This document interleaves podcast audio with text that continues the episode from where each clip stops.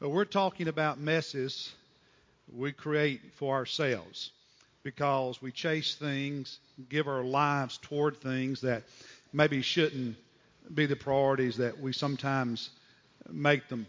And sometimes we create messes by making decisions, and it's clear we're making a decision that's going to create a mess. Other times, it's unintentional. We're not as clear that it's going to lead to a mess. It's kind of an accident. But we put ourselves in a position where it can happen.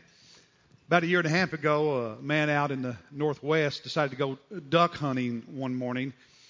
And uh, so he's, he's, he's in this little boat with his dog and stops, gets in the water near a marsh so he could set out some, some decoys and leaves his shotgun filled with birdshot laying across the, the bow of the boat. And while he's out there putting his decoys in place, his dog shoots him. This is a true story. His dog shoots him.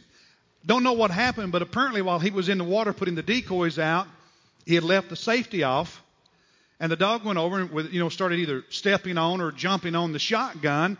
And while he's putting those decoys in places, in place, it, it shoots and and and and birdshot fills his backside. And to this day, the dog is refusing to talk to the cops about what happened. That's really bad, isn't it? But sometimes that's, that's how life works. We, we, make a, we make a mistake. We do something like leaving the safety off, leaving the gun in a boat where a dog could step on it and shoot us. We, we put ourselves in positions where bad things can happen. We, we make some decisions that maybe we should have thought through a little bit better. And we're not very intentional about it, but the result's the same. It ends up creating a mess for us. There are those other moments when we are, we are very conscious of what we're doing. And we don't necessarily want it to go bad or even think it will go bad, but we're very conscious of decisions we're making. And maybe on some level know that the decision does not agree with the Bible, does not agree with what God expects of us. And it ends up creating a mess for ourselves. So that's, that's what we're talking about. Not, not the messes that other people create that we get caught up in, but our own messes, those of our own making, if you will. And we're using as our uh, case study, if you will, the people of God in the city of Jerusalem and Judea who lived during the time of the Old Testament prophet named Jeremiah. So I invite you, if you have your Bible, to open it with me to the second chapter of Jeremiah. Jeremiah chapter 2. Now, in the next three weeks, we're going to look at how you learn from the messes you create. How do you get right with God? How do you make things right with God after you make a mess? And then on Father's Day, how do you go forward? How do you move beyond the mess that you created? But these first three weeks, we're focusing on the mess itself and why we create them. And we began by saying that the people of Judah and Jerusalem, at the core of, of what led them to make the kind of decisions that put them in a mess was idolatry. They had turned their back on God and were worshiping pagan gods and idols. But idolatry is more than worshiping a, a carving, a false god. Idolatry is really allowing anything or any person to take God's rightful place in our life. When there's something that I love more than God, something I want more than God, something I cherish more than God, something I live for more than God, whatever that something, whatever that someone is, has become an idol. That's idolatry. And when we do that, we end up not always making wise decisions, and we're more likely to create a mess for ourselves. Last week, we started looking at how does idolatry show up in your life? What does it look like? And so we examined how idolatry shows up in our approach to living. Today, we're going to focus on how does idolatry show up in the way we think about God and about His Word, about the Bible. Because you can be religious and go to church and still God not have His rightful place in your life. And if God doesn't have His rightful place in your life, but you still go to church, it's going to show up not only in how you approach living last week, but today, how you think about God, how you approach God. and how you approach the Bible or parts of the Bible, parts of what God says. And I want to ask you to do something this morning as, as we look at these people of God hundreds of years ago and how it showed up in their attitude about God and His Word. I want you to ask yourself the question do I have any of the same attitudes? The way they looked at God and the way they thought about the Bible and God's Word, God's truth, do I see any of that in me? And if you do, what are you going to do about it? If you do see some of them in you, maybe it's a lot of them or just a little bit of them, but if you see some of it in you, what are you going to do about that? Are you going to continue down the path you're on, or are you going to make an adjustment? I want to encourage you to make an adjustment because things are not going to change without making adjustments, correct? So today we're going to look at how does this idolatry, this not letting God have his rightful place in your life, show up and how we think about God and how we think about the Word of God, the Bible. Now, to summarize their predicament, their position, I put in your notes and on the screen the words to Jeremiah 18, and we'll get to chapter 2 in a minute, but in Jeremiah 18, verse 17, the Bible says, Like an east wind, I will scatter them before the enemy. I will show them my back and not my face in the day of their calamity. The calamity was something that we saw the last two weeks have been building for a hundred years. As their nation lost its independence and became a conquered nation, first by the Assyrians and then the Babylonians. And because they had turned their back on God, their nation collapsed. And leading up to the final destruction of Jerusalem, they went through some really difficult times poverty, starvation. Some of them even turned to cannibalism. And eventually the Babylonians leveled Jerusalem to the ground, burned the city down. They burned the temple, destroyed the temple, destroyed the Ark of the Covenant, destroyed the Ten Commandments. They burned it all. They carried the expensive things back to Babylon. They deported the majority of the population to Babylon where they would spend the rest of their lives as slaves. That's the calamity. That's the mess that, that ultimately they ended up in. And God says, when that moment comes, because they've turned their back on me and they haven't been willing to repent and they've continued going down the path they've gone down, it'll be like I've turned my back on them. In other words, if you want to create your mess, God, if you won't listen to Him, will let you. If you want to make the kind of decisions that will bring pain into your life, God doesn't want you to make those decisions. He'll try to stop you from making those decisions, but God will not violate your freedom. If you choose to make those kind of decisions, you'll make them. You'll make them. And God will let you make them because He created you as a free human being to do well or to do badly, to love Him or not love Him, to listen to Him or not listen to Him. And so their attitude toward God that led to this calamity is found is, is explained in one verse in chapter 2, verse 27. Jeremiah, look at it, chapter 2, verse 27. He's, he's talking to, to the people of Israel and how in verse 26 they were worshiping idols and didn't and they listened to false prophets and all of that. And he said to them, You're the kind of people who say to a tree, You're my father, and you say to a stone, You gave me birth. These idols, you're God that gives me life and sustains me. For they have turned their back on me, the Lord says, and not their face. Rather than looking toward God, looking at God, they look away from God. They turn their back to God. But in the time of their trouble, they will say, Arise and save us. So they don't want to look at God, have anything to do with God, pay attention to God when things are going well, but when things get bad, when the problems come because of the decisions they've made, then they want to turn around and say, Now, God, rescue us. Fix it. Help us. We're going to live during the good times with our back to you, not our face. And then when we create a mess for ourselves, okay, God, fix it. Help us. He says that was the attitude they had. And unfortunately, that's the attitude some of us have. I remember a few years ago walking through a house under construction. The owner was not a Christian, instead was a Hindu. And I remember seeing these niches in the house where idols could go. If you've traveled in this country or particularly outside this country, if you want, you have the opportunity to go to, to, to a lot of places of worship. And so I've been to places where Muslims worship and Hindus worship and Buddhists worship and Sikhs worship and other groups worship. And in many of those places, not all, but in many of them, you'll see idols. Actual figurines, carvings, whatever that they will bow to and worship. But the interesting thing is,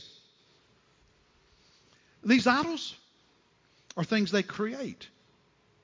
Here's what the Bible teaches that God created us. And He created us in His image. And the only part of creation that is created in the image of God is us, humanity. And that places humanity in a privileged place in all of creation. And God says to humanity, have dominion over the earth. That doesn't mean abuse it, but we have a privileged place in all of creation. Only humanity is created to have an eternal relationship with God.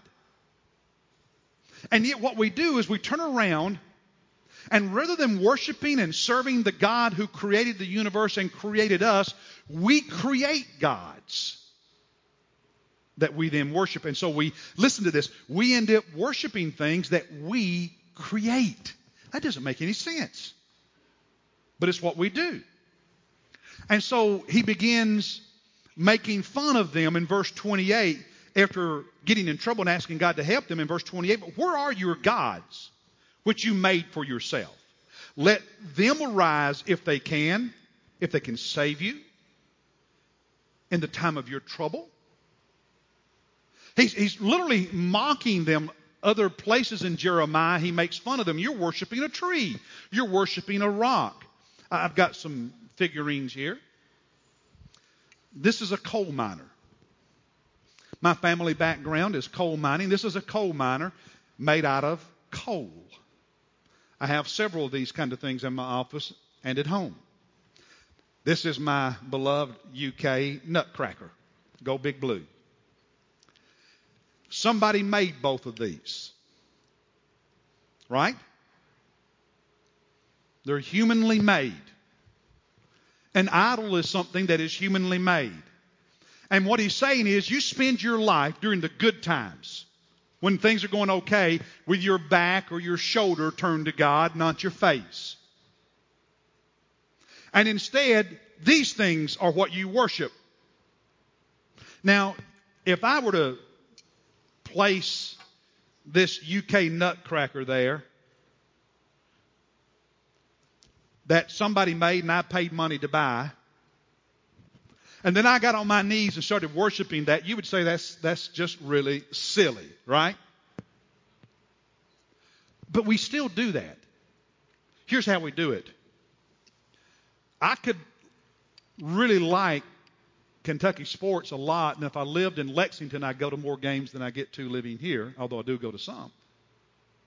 But if I wanted to, I could I could spend so much money on something that I love, and, and it could be more important to me than the things of God that I that I I don't use my money, my resources the way God wants me to. I can't tithe because I'm spending all my money on other things that I love more than God.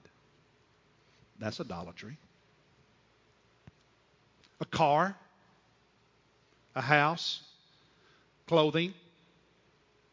Idolatry could be that person that person that you want to be with so badly you will compromise your core convictions. That, that job promotion or career opportunity that you want so badly, you will sell your soul and do things you know you shouldn't do to get it. It's when God and God's rightful place and God's truth on the throne of our life gets pushed to the side and something else sits there, and that is what forms our life, shapes our life, dictates our life. That's idolatry. And the truth is, we, we, we devote our lives to things that are less than us because only we are created in God's image. And if we're not careful, we'll spend our lives serving things that are below us rather than the God who is above all of us. Now, does that mean it's wrong to spend money to go to a ball game? No. I will spend money in the future and go to ball games. Does that mean it's wrong to spend money and go to the beach? No. I'm going to do that this summer. But it does mean if all those things or people, whatever it is out there that I want in life, I want them so much that God is no longer the one ordering my life, directing my life, that's idolatry. And we know it's silly to pray to a piece of wood or a piece of coal or stone but it's just as silly to allow our lives to become slaves to other things and allow God to get pushed to the side. When we reach that point, it shows up in how we think about God and how we talk about God and how much we allow God to shape our lives or the limited number of places we allow God. You know, we compartmentalize. All right, God, you can shape me here, but not there. God, you can have this part of my life, but not that part. It shows up in how we think about the Bible, how we think about God's Word. I like this, I don't like that, so I will accept this, but I will reject that.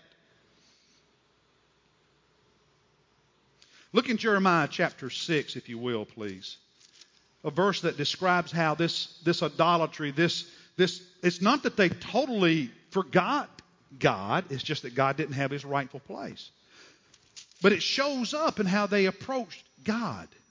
In chapter God in His in His Word, I want, I want to begin by just helping you think about how it showed up in their attitude about His Word, about the Bible. Chapter six, verse ten.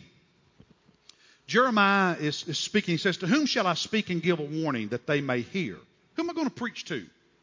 Behold, the word of the Lord has become, or, or rather, behold, that their ears are closed and they cannot listen. It's like they just don't pay attention. They, they don't want to hear God. They don't want to, to hear God's word. Tune it out. But it's more than that. He says, Behold, the word of the Lord has become a reproach to them. Your Bible may translate that word as offensive to them, a scorn to them. And they have no delight no joy in it. When, when it says that God's word has become a reproach to them, it's a Hebrew word that, that means something you point your finger at. You, you, ever, you ever looked at somebody and said, Would you look at her? Would you look at him? You ever, you know, kind of wagged. Would you look at that? That's what this word reproach means. It means to have a stigma attached to it. And let's be honest, there are certain things that God's Word says, certain truths that God has revealed in the Scripture, and our modern culture wags its finger. Would you look at that? Would you listen to that? And there's a stigma attached to some of the truth of God, right?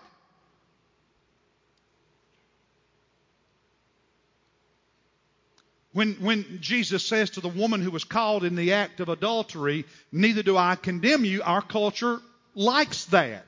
God is love, God is accepting.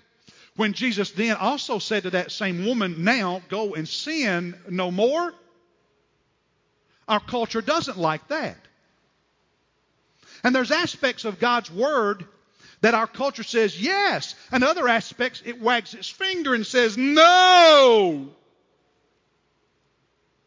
And because there's this stigma, there's this shame, there's this wagging of the finger in culture toward what God says, many of us who go to church and many of us who say we believe in God and we love God, we are so intimidated, we're so embarrassed, we want position, we want acceptance, we want to fit in, we want to be part of the crowd, and so we begin without much thought turning our back on some of what God says too. Now, here's the problem you can't separate what God says from who God is. Because God is truth. And therefore, what He says is truth. To say you love God, but you don't like, love what He says, is a contradiction. And, brothers and sisters, if, if God allows the, the, the, the, world to continue turning this, and, and this planet to continue revolving around the sun for another thousand years, at the end of that thousand years, God will be saying exactly what He says today, whether people like it or not. And on the judgment day, God will say then what He already says now. He doesn't change with the tide the way culture does.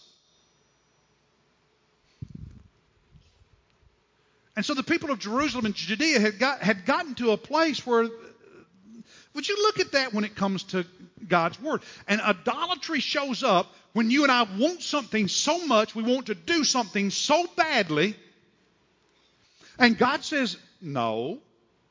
But we want it so much, we don't listen to, we don't pay attention to, we don't hear, we don't obey. We may even point our finger at what God says. That's where they were. Are you anywhere near there? Is there a part of your life where you're in that place? He said they take no delight in it, no pleasure in it. Contrast that with Jeremiah's attitude in, in, chapter 15, verse 16, where Jeremiah said, Your words, God, your words have become for me joy and a delight in my heart. See, is, is God and His Word the kind of thing that you're so excited about and you enjoy so much, you turn your face to it, you're drawn to it. You, it's like that piece of chocolate cake.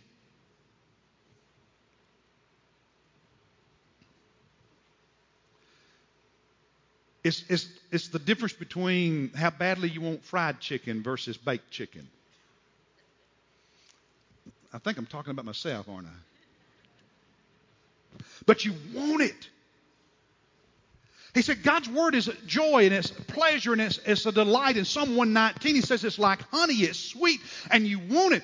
Is, is that you? Or have, have you moved to where they had moved to?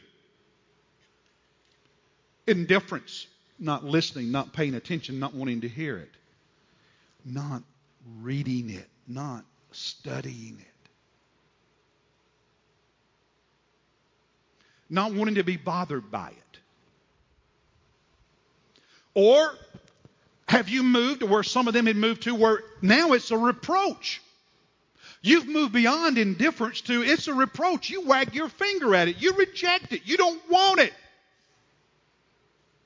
Because you know that your life contradicts it. What you want may contradict it. What's important to you may contradict it.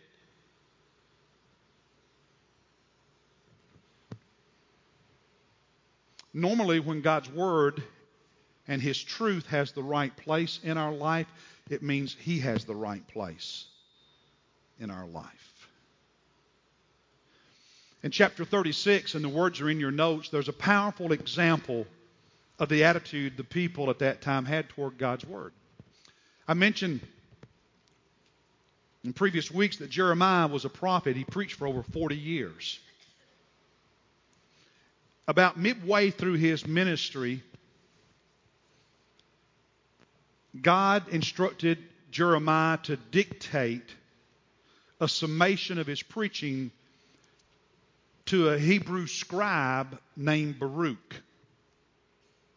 And Baruch in ink on scroll on parchment wrote Jeremiah's message, a summation of them, of 20 years of preaching.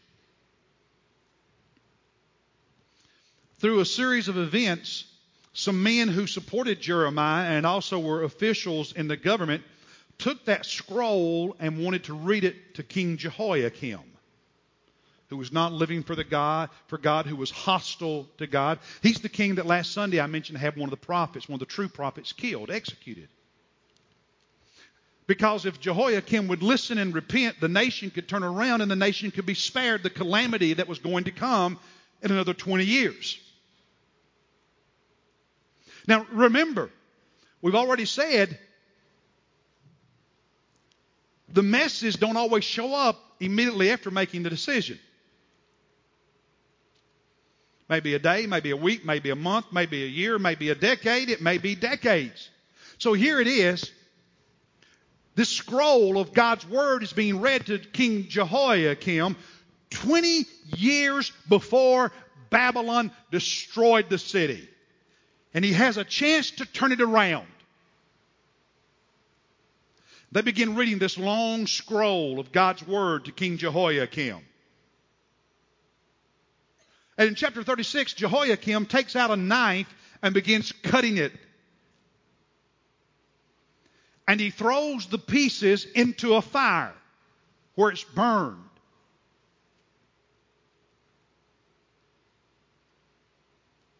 The roosters didn't come home to roost at that moment. But what does the scripture say? God is not mocked. Your sin will what? Will what? Find you out. Don't be deceived. It may not be immediate, but it's always a reality. And so he throws God's word in the fire and thinks, that's that.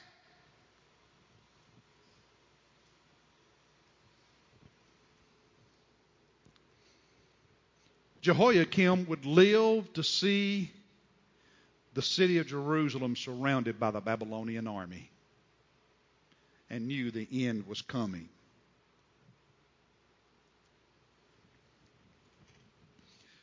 You can reject God's word. You can wag your finger at what God says. You can be indifferent. You can ignore it. But that, you, you, you can throw it in the fire, but that doesn't destroy the power of what he says, nor does it destroy the truth of what he says. There's one last thing that goes hand in glove with our attitude about God's Word. When God doesn't have his rightful place in our life, it shows up in how we approach his Word, but it also shows up in how we think about his Lordship in our life in chapter 5 of Jeremiah, in verse 24,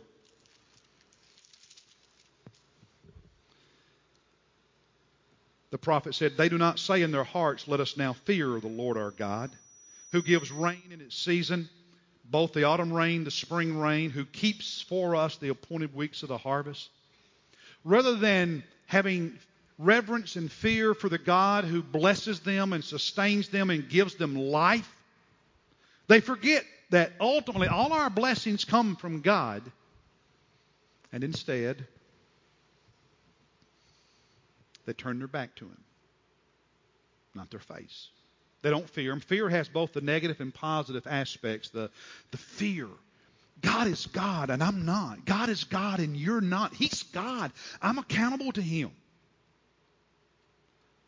but it's also reverence and awe that grows out of a knowledge of who He is, but also a knowledge that He loves us and cares for us. You've got to keep all that in balance. They didn't.